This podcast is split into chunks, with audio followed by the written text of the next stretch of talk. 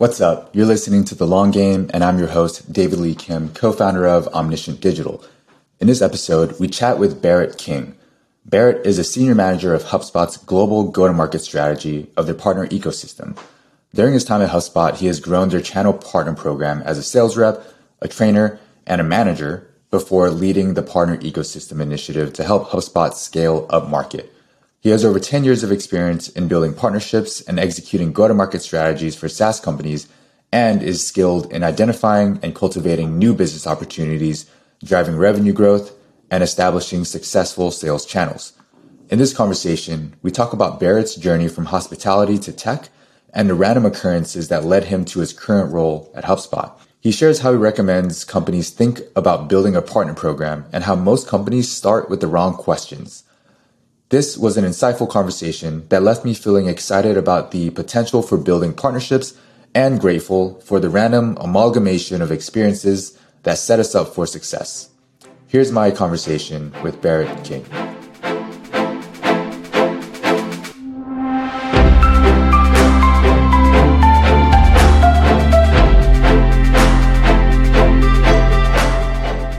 Barrett, welcome to the long game. Thanks, man. I'm fired up to be here. To have a good chat. Yeah, thanks for making the time. So you're currently, this is going to be a mouthful, senior manager of global go-to-market strategy for the partner ecosystem at HubSpot. Yep. And what I'm going to do here is I'm going to rewind us back to 2015 when we met at HubSpot. I don't recall if we were in the same hiring class, but we started around the same time. I was I was May 2015. I think. Yeah, I was June. Yeah, it was around the same time. We I think you actually sat across from me. And back then, my yeah. title was super easy, was channel account manager. Now I'm in the running for longest title in the history of titles. I try and like I need like a junior or esquire on the end. We'll really nail it at that point. Yeah. Um, so I yeah we did sit across from each other. I remember like my I was on like the growth team. We somehow got put on the same floor as the sales team, which is an odd mix. But I remember listening to your calls and like I listened to everyone's phone calls because everyone's on a phone. And I don't know what was happening on the other side of your calls, but I remember thinking like, damn, that guy's a smooth talker. Like that Barrett guy, like he's doing, he's probably doing really well at his job right now. I did all right. Um, yeah. Yep. And I, yeah. I bring that up because as I was researching you for this interview, I learned some new things about you, but I also learned that when you graduated college, you realized language and communication was your art. That yeah. seemed like a pretty huge realization for you. We'd love to hear more about that. It was big. Yeah. I mean, I, so I went to, it's funny. I had this sort of like weird journey, right? So I went to, I left, uh, I left high school as one does, right? I graduated high school. And I remember my guidance counselor, I, I someday I hope this guidance counselor hears me on some like podcast somewhere and goes, Oh God, I said that.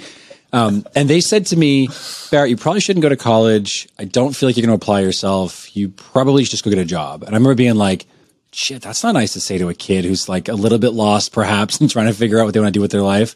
But I remember my parents just putting a ton of focus on like, you go to college, it's what you do, right? And I, I graduated for time's sake for everyone. In 2003, I graduated high school. So I'm 38 now. So back then, like there was no alternative. You didn't go to the internet and learn things. There was no like entrepreneurial bug for the most part, at least in my circle. So I graduate. I, you know, I go to state school. I do like a year and a half. I'm pretty miserable. I'm not really having a good time. I took a leave of absence. I'm pretty sure everyone I knew at the time said like he's dropped out of college, he gave up. I worked a job for a year and I, I wasn't super happy or fulfilled. I liked the people part of it, but I didn't like the work. And I found, you're going to laugh, but in the back of Rolling Stone magazine, I used to read Rolling Stone cover to cover because mm. you did back in the day. Like there was no other way to do it. And I loved music and I loved the idea of being involved in the industry. And in the back of the magazine, there was this ad for this school in Florida called Full Sail University which is as ridiculous a name as comes for a school. and it was started by like self-proclaimed by a bunch of hippies in the 60s when music was up and coming to give musicians and more specifically producers and artists a place to go and anchor into some sort of a formal education. Now, when I went there, so 2000, it's like five ish, if you will, it was an actual college, an accredited college, and had been for the better part of about 15, 20 years at that point, maybe 20 years at that point. And, you know, they had built this incredible, incredible program around entertainment business. And so I'm like, I'm in and I apply. And, you know, of course, magically two weeks later, I get in. And then two weeks later, I'm in Florida looking at apartments. And two weeks after that, I quit my job and I moved to Florida for, you know, school.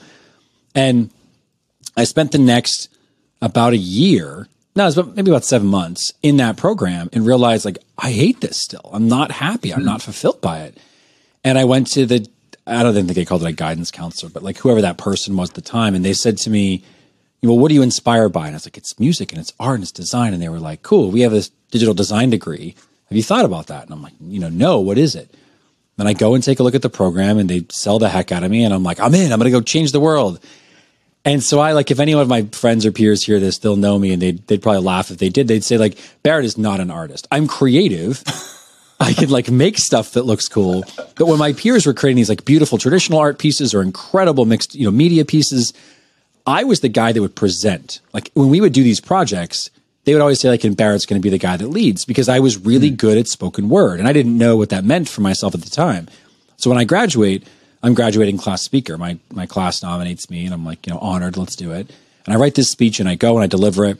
And afterwards, someone came up to me and they said, you know, that was exceptional. I'm like, you know, thank you. I'm trying to be humble, but I'm also like shaking from the adrenaline and super nervous. And I said, like, yeah, I just, you know, I, if there's one thing I took away from college, it was that I, I'm a damn good presenter or something kind of silly like that. And they said, yeah, man, your words are your art. And I remember being like, oh, I never thought about it that way. And I don't know, an hour later, whatever it was, I was talking to a buddy whose art was on display in the school like auditorium, like this big space, everyone can see it.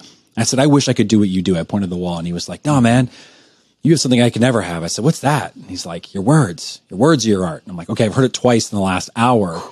I got to use. It's really powerful. I got to use this, yeah. and it's carried me for the rest of my career. It really has been the cornerstone of, of much of who I am.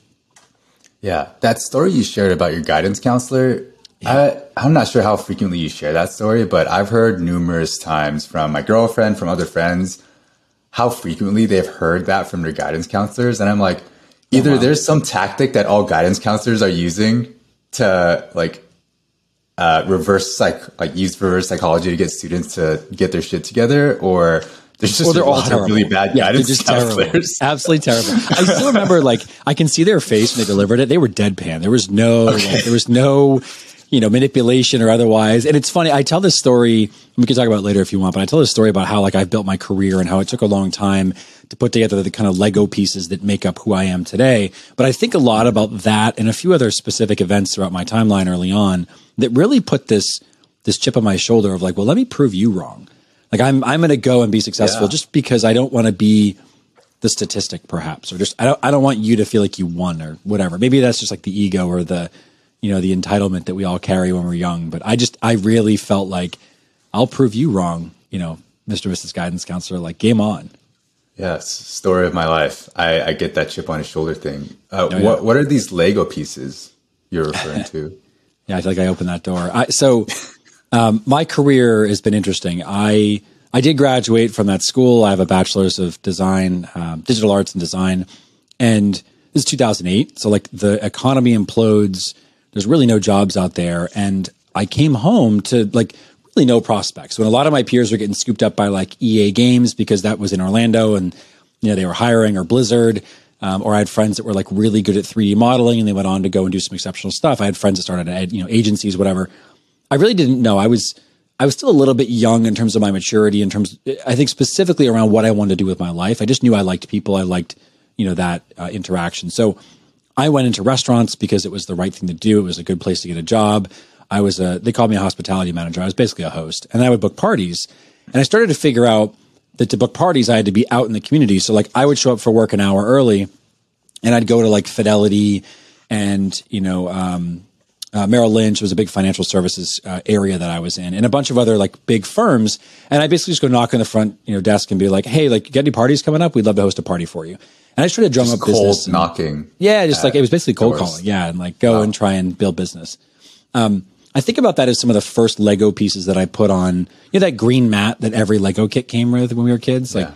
you built your house or whatever on it. I think about the green mat as as graduating primary education. Whatever you do, like whether you got your bachelor's or your doctorate is irrelevant, but we all generally speaking have the same green mat, and then some people have a few like blue six by six bricks or yellow like four by four bricks that are on that. And those are your specialties. Those are the folks that have their, M, you know, went on to get their MBA or have, uh, have their like degrees so they can go be a dentist or whatever those different components are. And I think the challenge is that most people that I know they tell their story as like, I knew what my Lego mat was and I knew the different colors that I would put on it. I didn't. Mm. So when I look at my Lego mat over time, I was in restaurants, I've been in uh, B2C and B2B SaaS startups. Uh, I've been, you know, I was at a company was acquired. I, I've been at HubSpot for the last eight years. I've had a variety of different Lego bricks that I've put on my mat. And it wasn't until about maybe five or six years ago that I looked at my my Lego mat in front of me and thought to myself, like, I don't have a story to tell. I don't have a tower of specific color, specific size that I can rely on. And when I had peers and friends that were standing on those towers and they had elevated their careers at such a high level, you know, they'd say things like, I'm happy. And I'd say, no, you're not. Like you don't have mm. depth and width and this sort of um, experience that comes with a variety of Lego bricks. Now, my experience is my own and like I don't, you know, push on anybody else, but for me, the ability to go and look at that Lego mat and say, okay, like I've got yellows and blues and whites and greens and all these different colors and shapes and sizes. They're not well organized. They're kind of like in a pile. Let me reorganize them. And so I started to, to better articulate and bring together the different pieces of the things that I've done to understand how I could culminate in who I am today. And in that that thought track and in that time spent, I started to realize that I had this common thread, and that was people. It was sales, some element. It was partnerships. These different components started to show up. These like, um, well, the bricks. The bricks started to show themselves as being consistent colors. So I reorganized my mat. I built this sort of pyramid, and I don't have a tower. I'm not an SVP at a big company right now. But what I do have is impact because I have dimension. I have depth across my experience that I can draw from in every type of interaction. So one of the bits of feedback that I get from folks quite often is, oh, that was relatable, or oh, that story helped me understand. And it's because I've spent so much of my own time working on understanding my own story and my own background to be able to draw it into, as I mentioned, the different components of, of the work that I do every day. There's my Lego map. Yeah, I, I can relate to that a lot. I mean, I, when I graduated college, it was a little bit after the financial crisis, but we were still feeling some of the after effects. And a lot of my closest friends went on to grad school. They went to business school, they went to dentistry school, they got their master's in public policy. And here I was like working. I also worked at a restaurant, but like back office doing marketing in, in LA and I was getting paid minimum wage. And I got excited that they gave me a three dollar raise per hour, and I got I free that, lunch yeah. and dinner because I worked there. I thought that was great. I, I get it. I, I, even when I was in restaurants, that was one of the things that I, you know, I, am getting fed every day, and I get to make some money, and I get to meet great people, and yeah, you know, I went into restaurants the first time in 08. I left and went to a startup. I was there for a year, and then 2010 happened and everyone got laid off again because we had the you know uh, housing crisis and everything else that came with that status of time. So I understand this idea of like anchoring in these moments where you get a little bit of fulfillment, a little bit of security and, and safety. It makes a difference. Yeah, and it's it's a much different story than say if you were to ask someone whose I guess career story is like I went to school, I graduated college, I went to med school, I was doing residency, and then I'm a doctor now. It's like there's no disrespect to that. It's just it's very linear, and I yep. think for folks like us, it it wasn't linear by any means. Um, you mentioned this chip on his shoulder and not wanting to be a statistic. What, what are you referring to there? Yeah, I think for me, it specifically grounds in, you know, I grew up in a family where we had a, res- a high respect for like experience and culture and music and art. And at the same time, my dad was, you know, the head of sales and the top sales rep, and he was in a profession where, yeah, again, I'm 38 for reference sake for the listeners. Like this is the 70s and 80s where sales was almost a dirty word. Like you pictured, you know, like the the heavy set guy at like the car dealer with like the big tie and the oversized suit. And I remember thinking to myself for years, like I don't necessarily understand, you know, what my dad does, but I know it makes him happy and I know it allows us to live a safe and healthy and happy lifestyle. And as I got older, I started to realize that a lot of what he was doing was the best that he could to provide for my family. And so I started to, to, take that baggage on, right? And sort of like put this weight on myself of like, well, I need to be a strong provider and a strong, you know, um, Uh, leader, I guess is the wrong term, but maybe like head of household, whatever you want to call it. And, you know, my family was by no means traditional in the sense of like, you know, mom was this and dad was that, but dad certainly had a sense of responsibility in that sense. And I think it probably started there. I'm sure, I'm sure I could probably go to a therapist tomorrow and have them better analyze me and I have a better answer for you. But I think it started there. It also was the fact that it's what you described, similar stories in the sense that when all of my peers had graduated college, I still was one year behind because I took a year off. And then when I graduated, frankly, the job market was shit. So then it was that my peers, if they were in a secure job, were okay. And I was scrambling to figure out what I could do to make money. I was living at home. I was, I don't know, 22 or whatever at the time, 23 maybe. And, you know, I, I felt a sense of like, um, being behind is probably the right terminology. Like this, this feeling of like, well, they were doing better and I wanted to do more and I wanted to do better. And so I've spent the last, I mean, that was like, again, as I mentioned, maybe 2008 I graduated. And so it's, what are we, 2023 now? It's been a little while. Um, I've spent almost my entire career with that little bit of like a voice in the back of my head. I have a very loud internal voice that, that says to me, you can do better. Like you will do better. Someone next to you is doing better. And so I'm very competitive in that sense.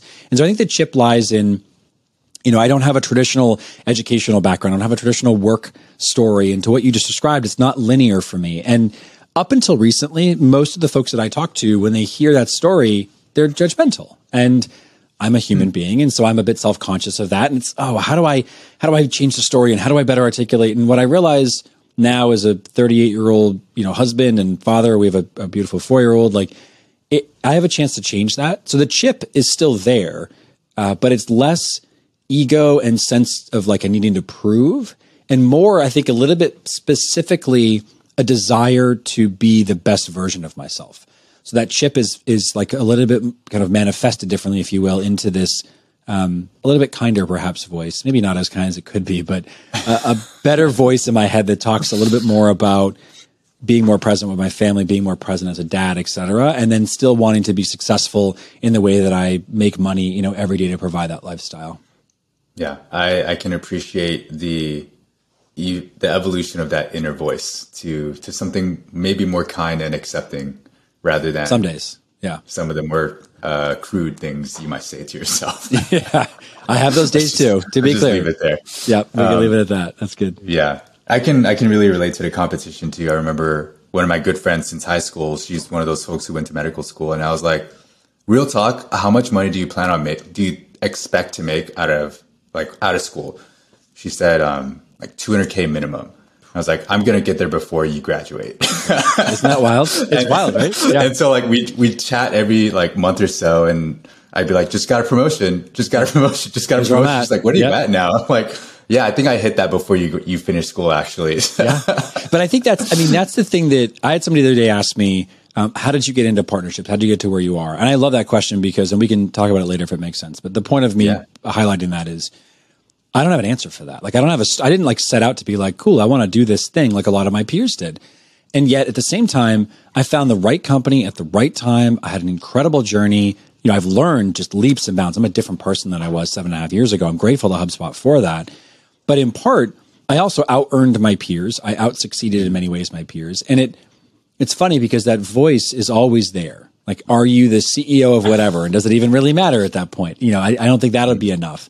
But I think for some people, I'm learning this as maybe as a young adult, if you will, or a, a medium adult.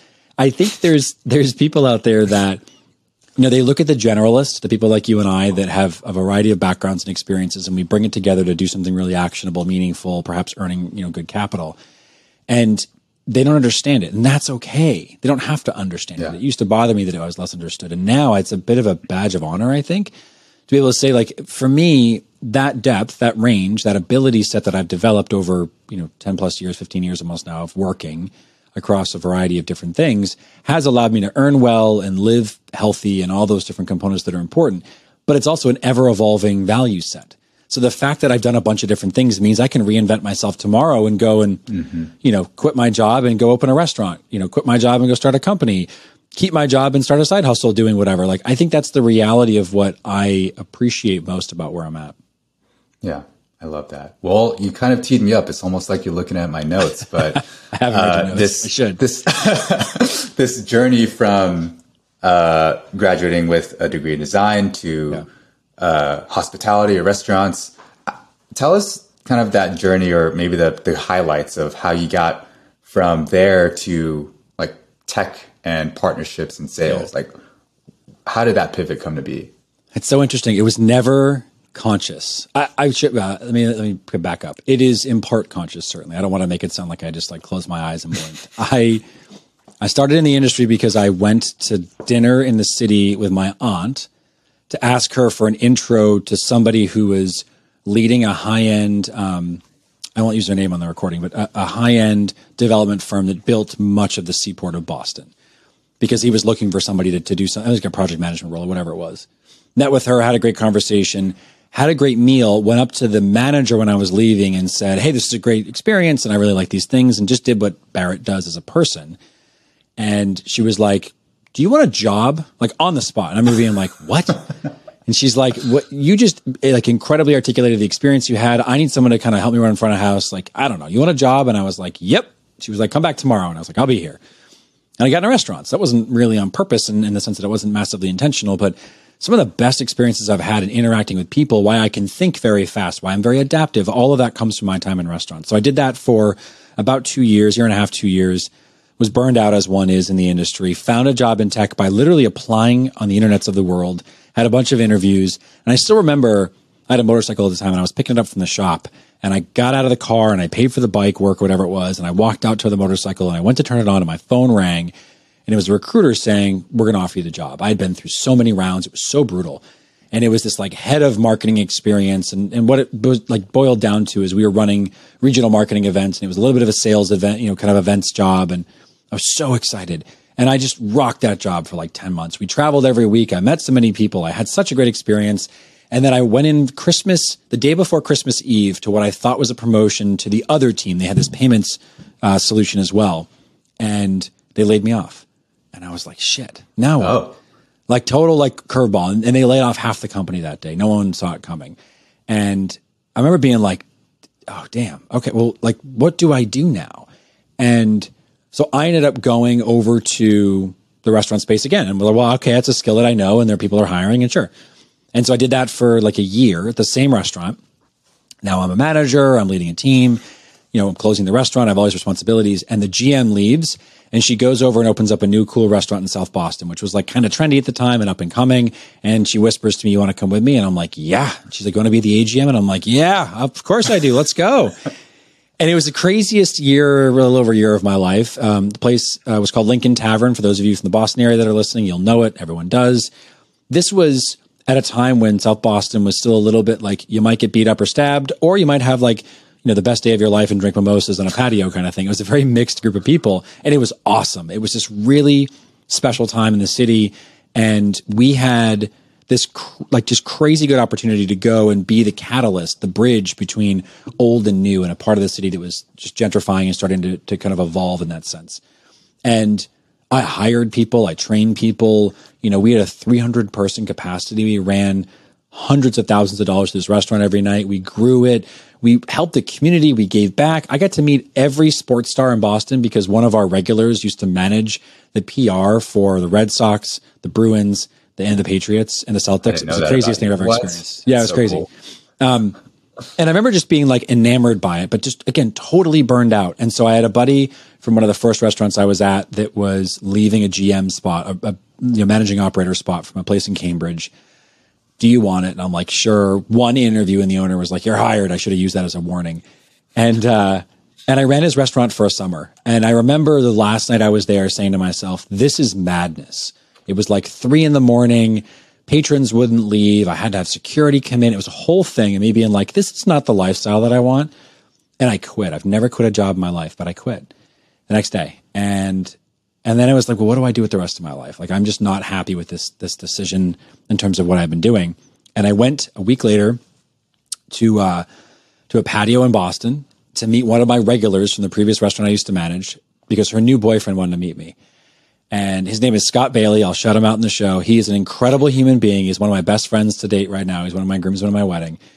I remember Scott butting up next to me at the bar, the table, wherever we are at, and him being like, "Hey, you're that restaurant guy, huh?" And me being like, "Yeah," whatever that meant. And he's like, "Cool."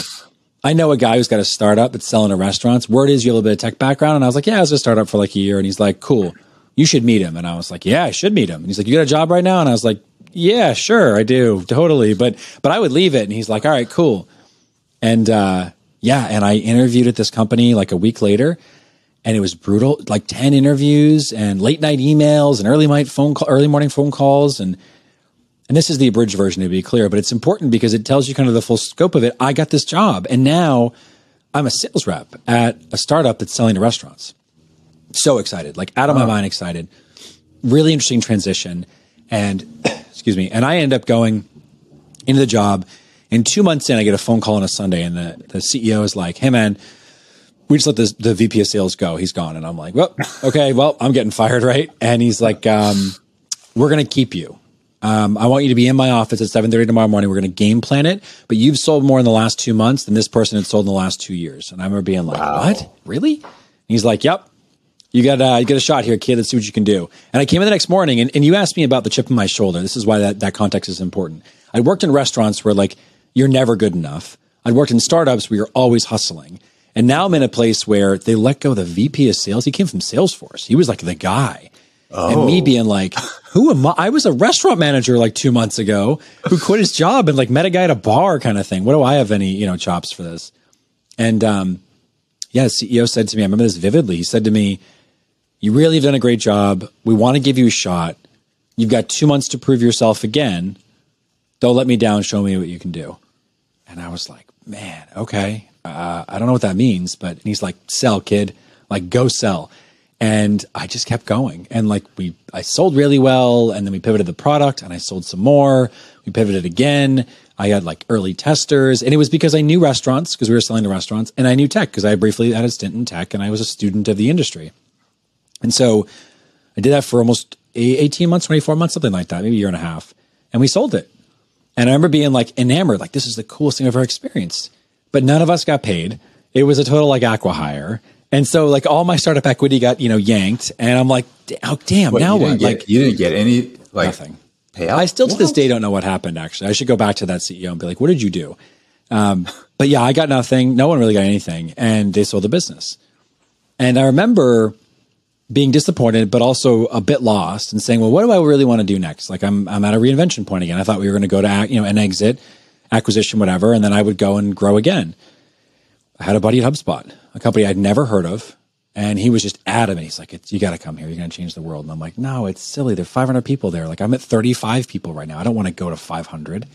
Like, no, no, no, you're going to come do it. This is, um, this is Matt Grace. You know Matt Grace? Do you ever meet Matt? Oh yeah. I've yeah. definitely crossed paths. He was like a director or VP of engineering at the time. I forget.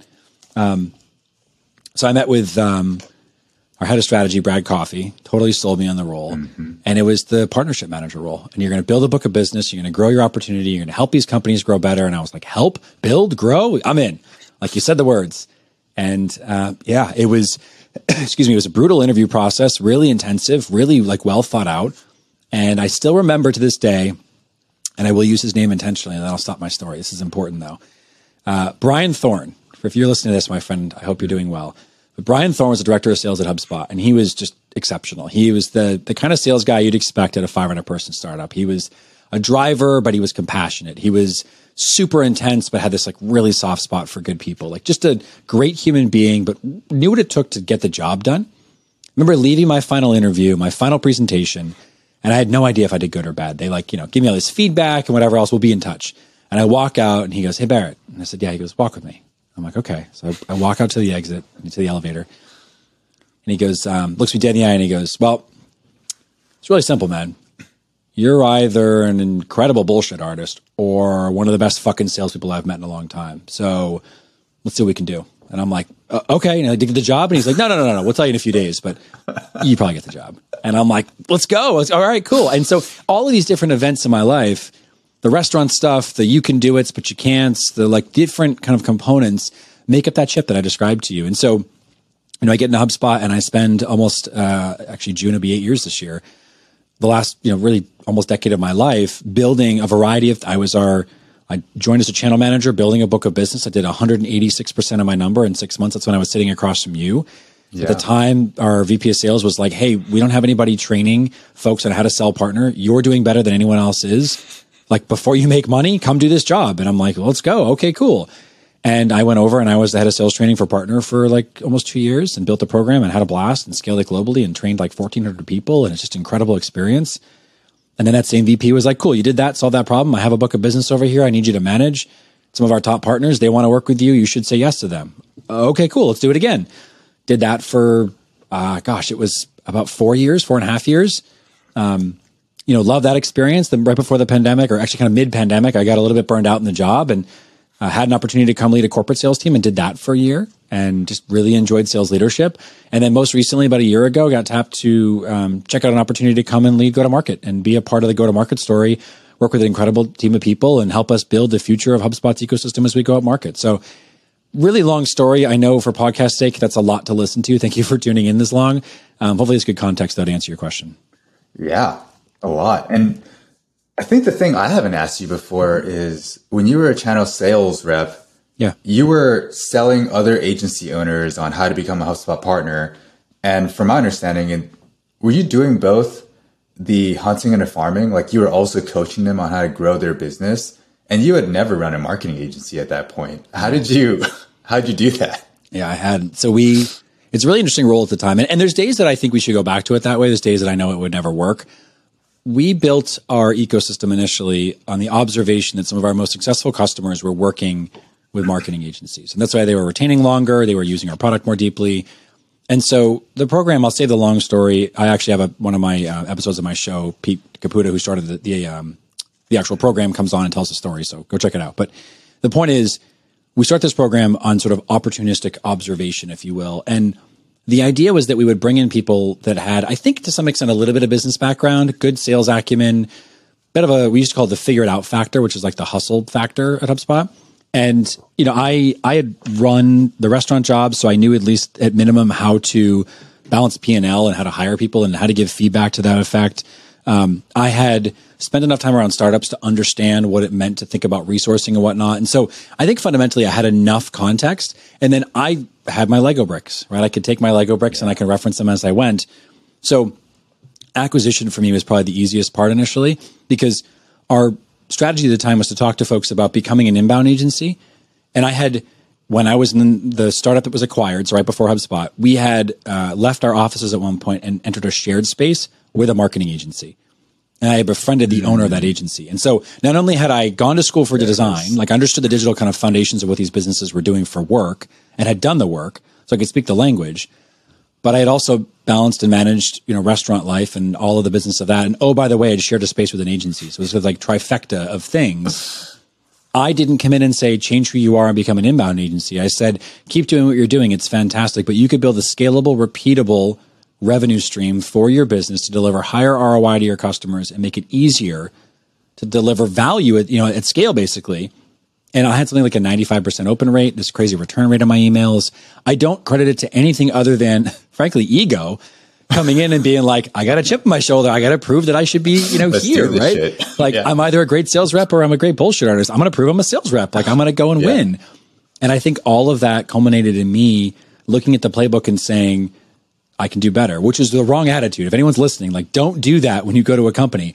But I will say, question, and that you know my questioning and my observations yielded a really cool outcome. And then figuring out how to grow those businesses, I just started to grow them when I moved over to the sales training role. When I moved back, now I had learned to acquire, learned to teach others how to work with our agency partners. And so when I became a sales rep that second time as uh, you know a premier book owner, that was a different game. Then I was like really on fire growing those partners.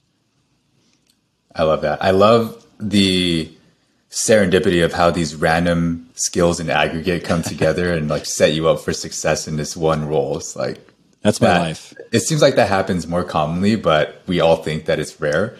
Um, it's not rare. Fascinating. Yeah, it's. Yeah. I'm learning more and more that like the. I think for some of us, maybe I should say it respectfully. There are people that it is it doesn't happen every day. I feel like yeah. because I've taken a non traditional approach to most things that I do, generally speaking, my career, my time in seat has always gone back to one of those Lego bricks. Like, and I got to move it or I got to adjust it or someone I met along the way at one of those Lego bricks and how that played into the bigger mm-hmm. picture too. So it's multidimensional for sure. Yeah.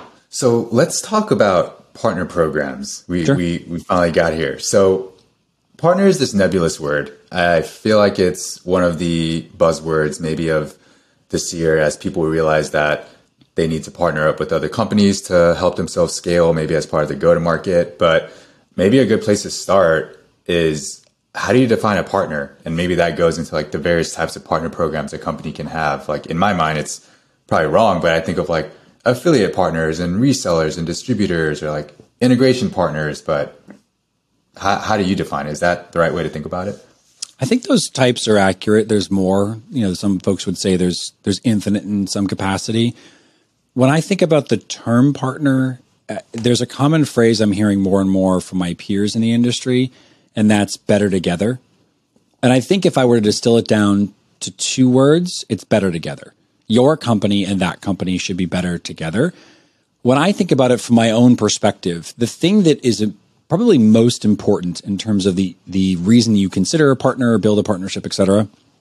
It's this idea that you know what you do as an organization, B two B SaaS, manufacturing, irrelevant, whatever you do, there's likely an intersection between what you do and some other company and your customer. I think about like a triangle. I'm kind of drawing a triangle for those of you listening.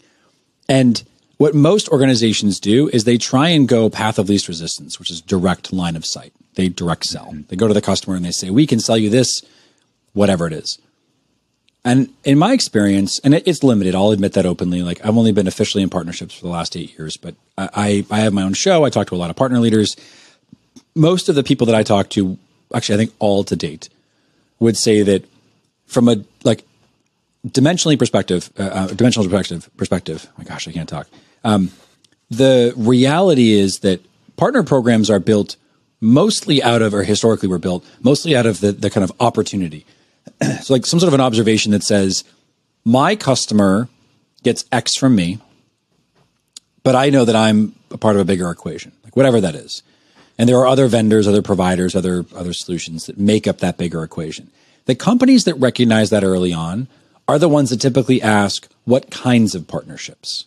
So the ones that acknowledge in some regard that they are looking for that other um, piece of the pie, the other side of the triangle, right?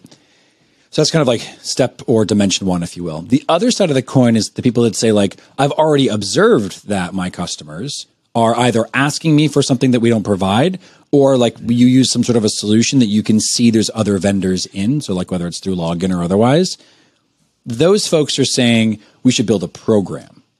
I think the third piece that's missing most often is that those both those folks are asking the wrong question, which is specifically what does my customer need that I can't provide and how do I ensure they get that? And so partnerships for me is truly about better together, better together stories, better together. There's a variety of, of versions of that statement, but the, the, it's the intersection of value, the kind of cross section of value between your organization, your customer, and some sort of a third um, pillar, if you will, or, or point of the triangle that also either bolsters your value, adds to your value. It's another piece of that equation that helps your customer, you know, grow better, retain better, get value from your organization. Yeah, it's almost if I were to revisit how I asked you that question, it might even be premature to jump to what types of partners you should have. It should start with, well, where do we naturally see customers using us alongside some other company and then decide, hey, what type of partnership makes sense here? That's really interesting. I get that question a lot. Like it's it's probably one of the top maybe two or three questions that come to me, like either through LinkedIn InMail or through a friend of a friend, kind of saying, "Hey, I have a, someone wants to ask you something." Usually, it's like, "What kind of partners do we need?" Even big orgs will say things like, "What kind of partners do we need?" It is the wrong question, in my opinion. It is more important than ever to listen to your customer. And I think nine and a half, 9.8 times out of 10, most organizations don't truly listen. We used to talk about when I was running training, we had this slide about active listening. We used to say, What is active listening? And it's always fun to hear what sales reps say to that question. But active listening is the act of listening, yes, but with the intent to understand.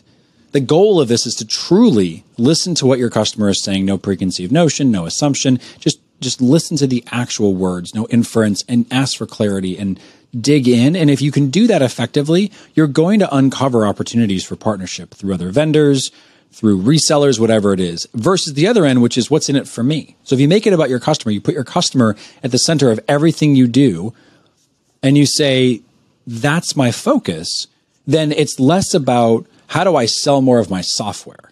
How do I retain my manufacturing equipment longer? It's actually about what does my customer need to be more successful? And if I'm not their holistic all in one, which you 90, you know, percent are not, even the folks that think they are, they're usually not, then who else should I be working with that can complete that circle? And now we truly become sticky, happy, healthy providers to an even better customer experience. Yeah. What are some examples of partnerships, maybe from your experience or from observations or people you've spoken to on your podcast, like partnerships that just happen to work really well that just naturally came out of speaking to customers? I think it's usually three things. So the first is always additive. So somebody who adds more to your service or your um, solution or whatever it might be. I think the second is typically the gap fillers. So additive in terms of like if you use this, you augment. Uh, second being the gap fillers, i.e., like you don't do this and we'll fill the gap. And then the third is the like kind of uh, probably the the most um, common one, which would be like the um, the solver, the provider, if you will. So somebody who like migrates and implements and integrates and does the work. The worker bee is probably a good a good expression to use there. And mm-hmm. those folks are the ones that are typically where most leaders, in particular sales and CS leaders, lean in first because they can they're they're sexy, they're cool, right? They like increase your stickiness or they help you sell more. They're your lead source. They're not the dimension necessarily that that truly adds value to your customer, but they might be. Like they might be a good kind of frontline offense if you think about it that way.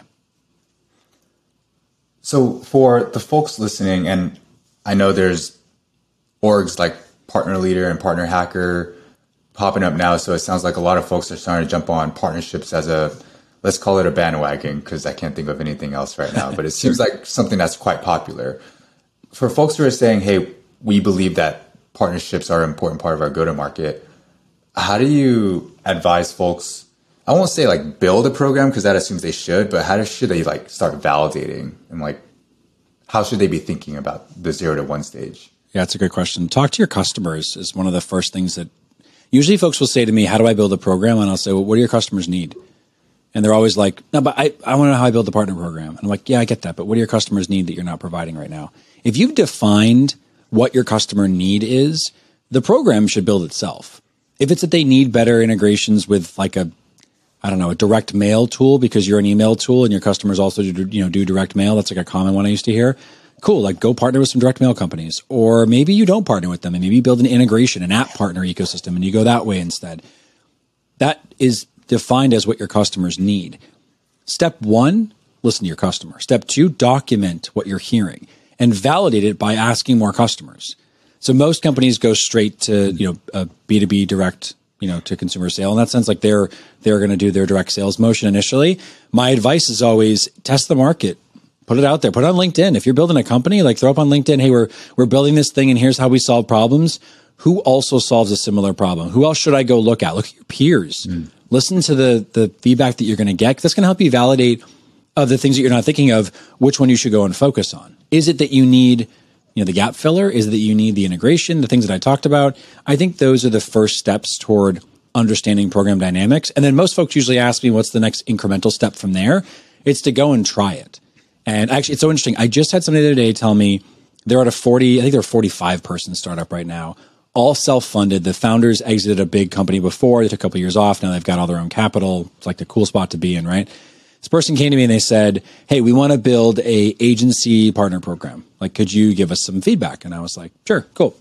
Um, and they were like, "All right, so um, how do we sell to them?" And I was like, "Well, what do you do?" And they did this like whole big spiel, and I was like, "Okay, um, understand that you like have now given that background.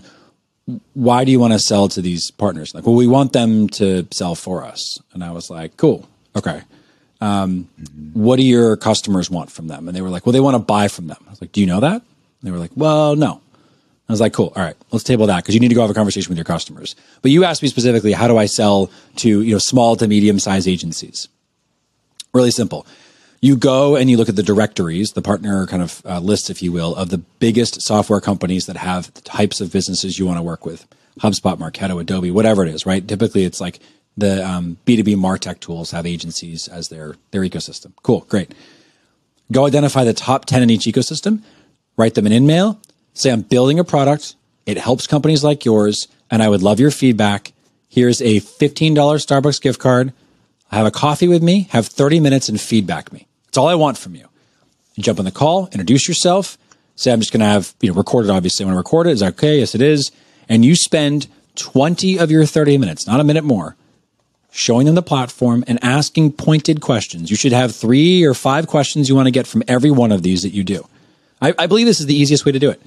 And they'll give you other feedback. And ideally, what you're doing is you're you're selling a little bit. Interesting. Would you use this then? Hmm. I would. Okay, cool. Would you use this then? No, I wouldn't. Why wouldn't you? And you get all those clarifications, right? And at the end, this is the most important part. And this person said to me, I don't know if we could do that. And I'll tell you what they said in a minute. So at the end, we walked through this whole process and I said, now you've got your like five or 10 or 15 or 20 interviews. You've got all your feedback from the types of partners you want to work with. How would you use it? How would you use it to help your customer? How would your customer use it with you? All those one and two and three away stories. You have your sales process to find out. You have all the questions you need to ask a customer and a prospect, right? All the options for how you can engage a partner. You look at that, that potential partner and you say, would you use it? And they're going to say, yeah, I already told you I'd use it. And you say, cool. It's yours for 12 months give it to them. And mm-hmm. the hmm. person who was asking me this question, uh, she said, I don't know if I can just give it away. And I said, You have to give it away because these partners are your earliest adopters. And what they're going to do is they're going to be your inside person. They're going to tell you what works, what doesn't, how to build the model, how to sell it. And what you do is you say, in order to use it for free, now you don't have to do this all in the same call, but my point is, and why I share this, you want to work with these folks very, very closely. So they should be your co-marketing partners. They should be your co-selling, your co-servicing. They should do all the things you would expect a partner to do and allow you to document, to ask questions, to get testimonials, to do the marketing for you. They are your first reach. They are your market validation. And the thing that you're doing in return is giving it to them for free adding value to their customer. And then as time evolves, if you're building a good brand, you're continuing to elevate their opportunity as well. Refer some business, maybe do some co-marketing, especially early on when it doesn't matter as much. But what most importantly they're doing is they're validating not only product market fit and go to market fit, but partner market fit, a phrase that I think we don't use enough.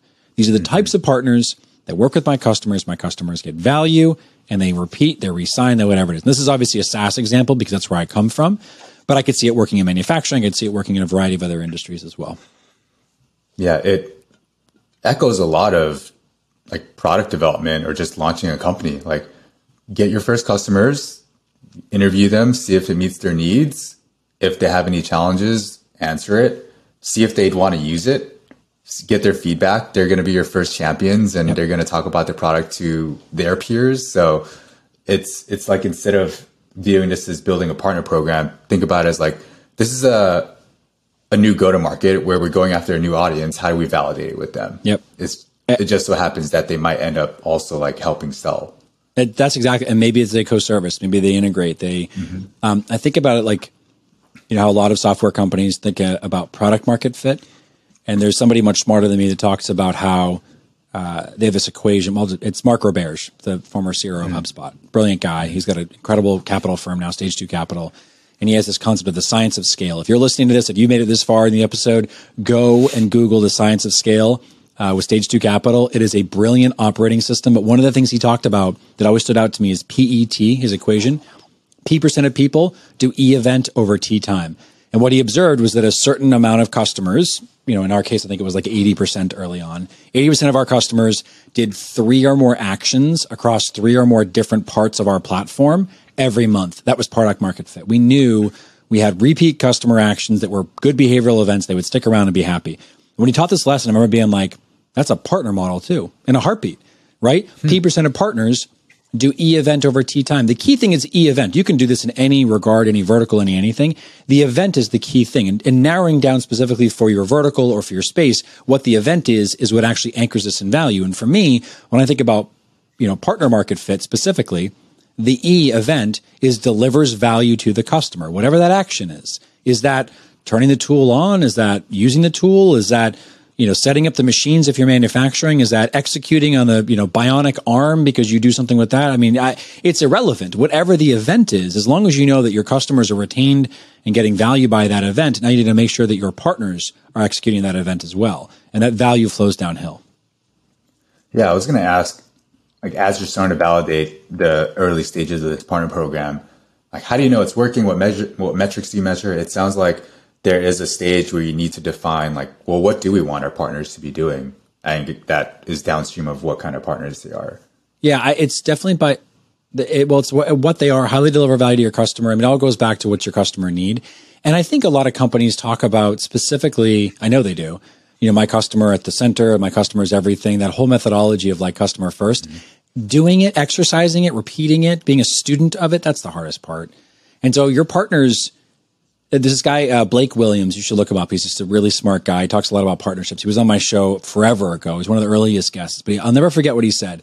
He looked me dead in the camera, right dead in the eye, and he said, uh, "You don't own your customers' trust." I was like, "What?" You know, like that's such a profound. St- you don't own your customers' trust. Your partners own your customers' trust. You get to borrow that trust, add something to it, and deliver it back through your partner with more than they actually took from the, the, customer in the beginning. And I just remember being like, wow, you're so spot on, right? These partners, these organizations that are already working with your end customer, in particular early on, are doing something already that they see valuable. And if you can add to that, mm-hmm. if you can augment that, then that's absolutely a win. And so when I think about measurement, it is customer happiness. It is you know amount of engagement it's those things that you'd expect in a saas company in a manufacturing otherwise whatever your core metrics for success already are but it's additive. Perhaps it's multiplied. Some organizations look at partner as a 2 3 5 10x multiple. Others say it you know improves bottom line. It just depends on what those core elements are in terms of drive. And then to your point the dimensionality of each of those different verticals. Is it that their integration has your customer stick around longer? Is it that they sell more than your direct rep can, so they are a net new sales opportunity? All those variables are related to being a student of the data. And that's what I would anchor it in. Study your partners. Look at what they're doing to impact your customer and catalog that. Measure it however you can and do that across enough of them. You'll come up with your conclusion for what your metric points are. Yeah, you just honestly, you just flipped an assumption I had on its an assumption I didn't even know I had, which was that if let's say you're running a B2B software company that partners are additive to your company, which is now being challenged because you're saying, no, you're additive to your partner and what they're doing because they're ultimately the ones that your customers trust. They're the ones who are uh, doing you a favor. Like you're not doing them a favor, which is a very interesting uh, flip of how to think about partnerships, especially building out partner programs. It's less me centric. It's more them, yeah. they. How can I, I? Maybe I'm idealistic. Maybe I'm. I am who I am. I you know should be I should be clear about that. I believe that it's our opportunity as leaders in, in business to use our platform to deliver value to others. Like call that intrinsic, call that whatever you want.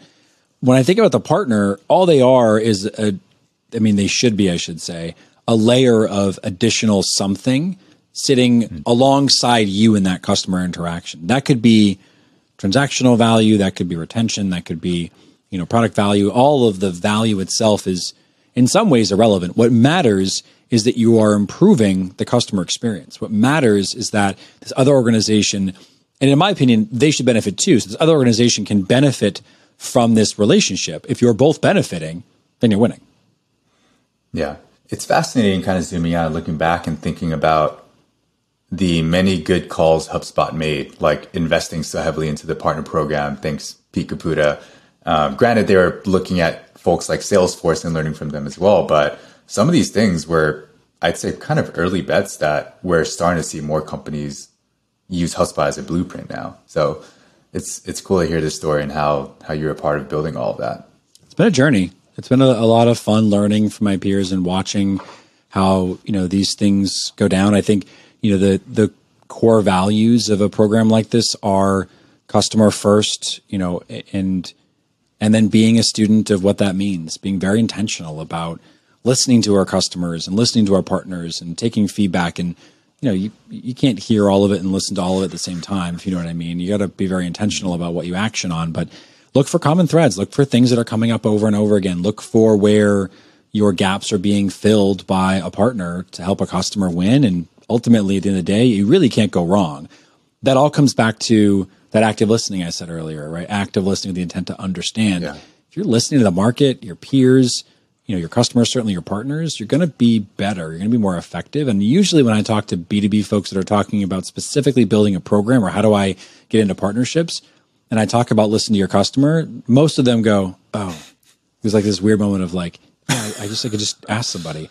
And I, um, you know, David, maybe this is just like me because I'm I was in sales for a long time, but when I listen to folks say things like "How do I?" my response ninety percent of the time is "Go do," which is probably like a Gary Vee influence, if I'm being honest. Um, but like, pick up the phone. Like, I, it always boggles my mind when folks will say, "Well, I don't really know what my partner wants," and I'm like, "Call them." I I don't really know what they yeah. need. Call them. I, I, just I'm trying to figure out if they no, just shut up, call them, go do it right now. Like go get on the phone with them. Because at the end of the day, like what's the worst that happens? They laugh at you, okay, but you learn something. And that's hard. I want to be like I don't want to minimize it. That is a hard skill and a hard shell, if you will, you have to develop. But my advice to anyone is like, if you have questions, go and ask. And everyone will take 30 minutes and, you know, $10 coffee card or whatever to help somebody else these days. Everyone, generally speaking, for the most part, uh, to be clear, there are some jerks out there. Um, but like, I think it's a good tactic in terms of like, I don't want anything from you. I just want to, you know, buy you a coffee or two for, you know, 30 minutes. I want to get some feedback from you on my platform. And shit, if you like it, like I'll just give it to you for free for a year and you can use it and tell me else what I can improve on it. Most companies today, especially if you're early on, they want to get in early because they can have a chance to influence and benefit from that early opportunity as well. I love it. Yeah. So big takeaway: if you're asking how to, just just go do. If Ooh. you're asking how to, it's it's you're probably just overthinking it, right? There's a T-shirt in that. If you're asking how to, just go do. I like that. That's the name of the episode right there. Probably gonna get sued by Nike or something. you just got cease and desist. Get him. Get him. All right. Well, I know we're coming up on time, so how about we go get through some of the closing questions and we'll wrap yeah, it up. Let's do it. All right. What is one opinion you have about business that you think people would disagree with? Oh, okay. Uh, that's a fun one. You know, I think it's um, uh, it is. We all got to just like chill out a little bit. It's not that serious. like there are some people, I get it, that are like curing cancer and saving babies and changing the world, and those people should be taken very serious. The rest of us, probably need to do like some box breathing or double breaths and like exhale a little longer than they should and get some of that carbon dioxide out and clear their minds. I just I feel like we're all very serious as a product of where the world is at. Maybe just like don't be so serious tomorrow. Yeah, laugh, laugh at ourselves. Just a exist a little bit easier. Just be a little yeah. easier. A little easier. Very Buddhist of you. um, what is one impactful piece of advice you've been given? Uh, I had this. I, I, actually tell this story. I bet I love this one. I have a GM, one of my first GMs when I was in restaurants, and it, it, was like this crazy Saturday night, and we're on like a two and a half hour wait, and there's a concert next door, and I'm just like getting yelled at by every guest at the front door. I'm running the front of the house, and he comes like ripping around the corner, and he's like in my face, and he rib jabs me because you could do that back in the day. You can't do that now. But he like pokes me in the ribs. I'm talking to somebody. I'm like, what? I think it's a server, and it's him, and I'm like, what? He gets like right in my ear and he's like, that table's been sitting open for 20 minutes. And I was like, okay. And I like kind of like wave at one of the bussers and I'm like, hey man, just go grab that table, just bust it real quick. We got, you know, and he rib jabs me again. The GM does. And he's like, no, you go do it. And I was like, what? And I'm like, I got like 20 people in front of me. He's like, they can wait a minute. That table can't. Go fix it. And he ran off and started cleaning the table next to it. And I run in and I'm doing it. I clean it up, whatever. And so later on that night, when like the dust and, you know, crazy screams have settled and we've all survived this crazy busy night. He says to me, Do you know why I did that? And I'm like, No, other than you being a jerk. And everyone's kind of around, so they laugh. And he's like, It's really simple, man. Do first. I was like, What? And he's like, Don't tell somebody to do it. Go do it. Get it done. If you lead by doing, people will respect you, they will follow you, and you won't have to ask for it anymore. But if you lead by telling, then you're always going to have to tell somebody to do it. And I was like, Whoa. And I, I carry that forward for the rest of my mm-hmm. life. I was like, I don't know, it was like 2000. 2008. It's like my first job, and I, I just remember being blown away by it. That's amazing. And you also mentioned like he told you to bust it, but he also went and busted the table next right to next it. to me. Yep. And that was yeah. the thing for me that I would remember being like, like he's wearing his like, you know, his suit and we were in a high end restaurant. Like he's got his suit on. I got my little vest on or whatever. And uh, I just remember being like, okay, like if he can roll it out. And I still like to that, you know, that's carried throughout my entire career. Years later, when I was running the spot in South Boston, I'll never forget as a carry forward real quick here, but the, um, we used to wear radios because the place was huge. It had 300 people and it was really loud. And I had an earbud in and I get this radio call like emergency in the kitchen, Barrett, come quick. And I'm like, oh boy. So I bombed to the kitchen. I get in the room. I, I bust the doors and the chef's laughing. And I'm like, you know, what'd you do? And he's like, did we scare you? And I'm like, yes, you said emergency. And he's like, ha ha ha, I love radios. And the, the guy over at the dish service looks at me, just panic in his face. And the chef goes, his, whatever you would call him, my partner in crime, his, his buddy over here didn't show up to work today and you can see like the dishes are stacking up and it's a busy Saturday night again. And I'm like, okay. And he's like, what are you going to do? And I radioed back to the host station and I said, you guys are on your own for the next two hours. I'm running dishes. And they were like, what? And I told this guy to get out of the way. And I rolled my sleeves up. I took off my jacket and I said, you're on sort. I'm on clean. Let's go. And I remember people were taking pictures, the servers were running by laughing, the bartenders, whatever. Now, again, this is back in the day. So then the bartender comes back with a shot and he's like, here you go. And we're, you know, we're all having a good time. In the night, post service, the restaurant's closed, we're all cleaning up. And I remember the AGM being there and being like, hey man, why were you in the dish pit earlier? And me being like, well, who else was going to do it? And he's like, well, you could have had one of the servers do it. And I was like, could I? Like the job needed to get done. And so I did it. No questions asked. And I remember from that day forward, anytime I needed anything, there was always somebody trying to anticipate because we were teaching each other how to operate together. And because I was not above something, because I was a manager, not a, you know, dishwasher, I remember thinking we're all in this together. It's a family attitude in restaurants, but most importantly, and I carry this forward in business, you know, we're all here together to make up the machine that delivers value to the customer. And we are all in these different components that certainly should work in concert. And sometimes when things get broken, you need to work over cross functionally to get something done. I love it. That's a, a great story. I'll never forget that one. It was a funny night to say the least. We had fun. Very memorable for everyone. It, it imprinted on me, yeah. uh, what is one book you'd recommend more people read? Um, Zen and the Art of Motorcycle Maintenance. I don't know why. I just really enjoy that book. I read it a long time ago. Um, and then I, I usually read for fun. I've got a bunch of, if those of you that can see me, like I have this like massive bookshelf behind me. There's a bunch of stuff up there. There's a bunch of things in there that are really interesting. The Power of Habit by Charles Duhigg was a good one too. I like that one. Had a great recommendation of that for years ago, but I think Zen and the Art stuck around with me for a long time. I love it. I've yet to pick that one up, but I've heard Should it do it probably at least a dozen times now. Yeah, it's good. It's a good book. It's it's interesting. It makes you really think. It's cerebral. I enjoyed it. Awesome. All right, where can people find you on the internet? LinkedIn, man. That's you know, it's funny. I asked the same question on my show, and I always hoped that when this question was after me, I'd have like this really cool response. I don't have a cool response. Just go on to um, go to LinkedIn, Barrett J King. I have a middle initial to make it easier to find me. There is one other Barrett. He's in New York. That is not me. Um, I am in Massachusetts and I have no hair and usually bold glasses in my picture. You can't miss me. But Barrett King, currently at HubSpot. Um, I also have my own podcast called Outcomes. You can certainly look me up on Spotify and Apple, and I'm on YouTube as well. Um, it's about all things partnerships, specifically interviewing operators that have been there, done the work, and have a story to tell about it. Awesome. We'll make sure to link to those in the show notes. Barrett, it was a pleasure to have you on the show. Thanks for making time. Been a blast, my friend. Really enjoy the conversation. Great questions. Thanks for having me.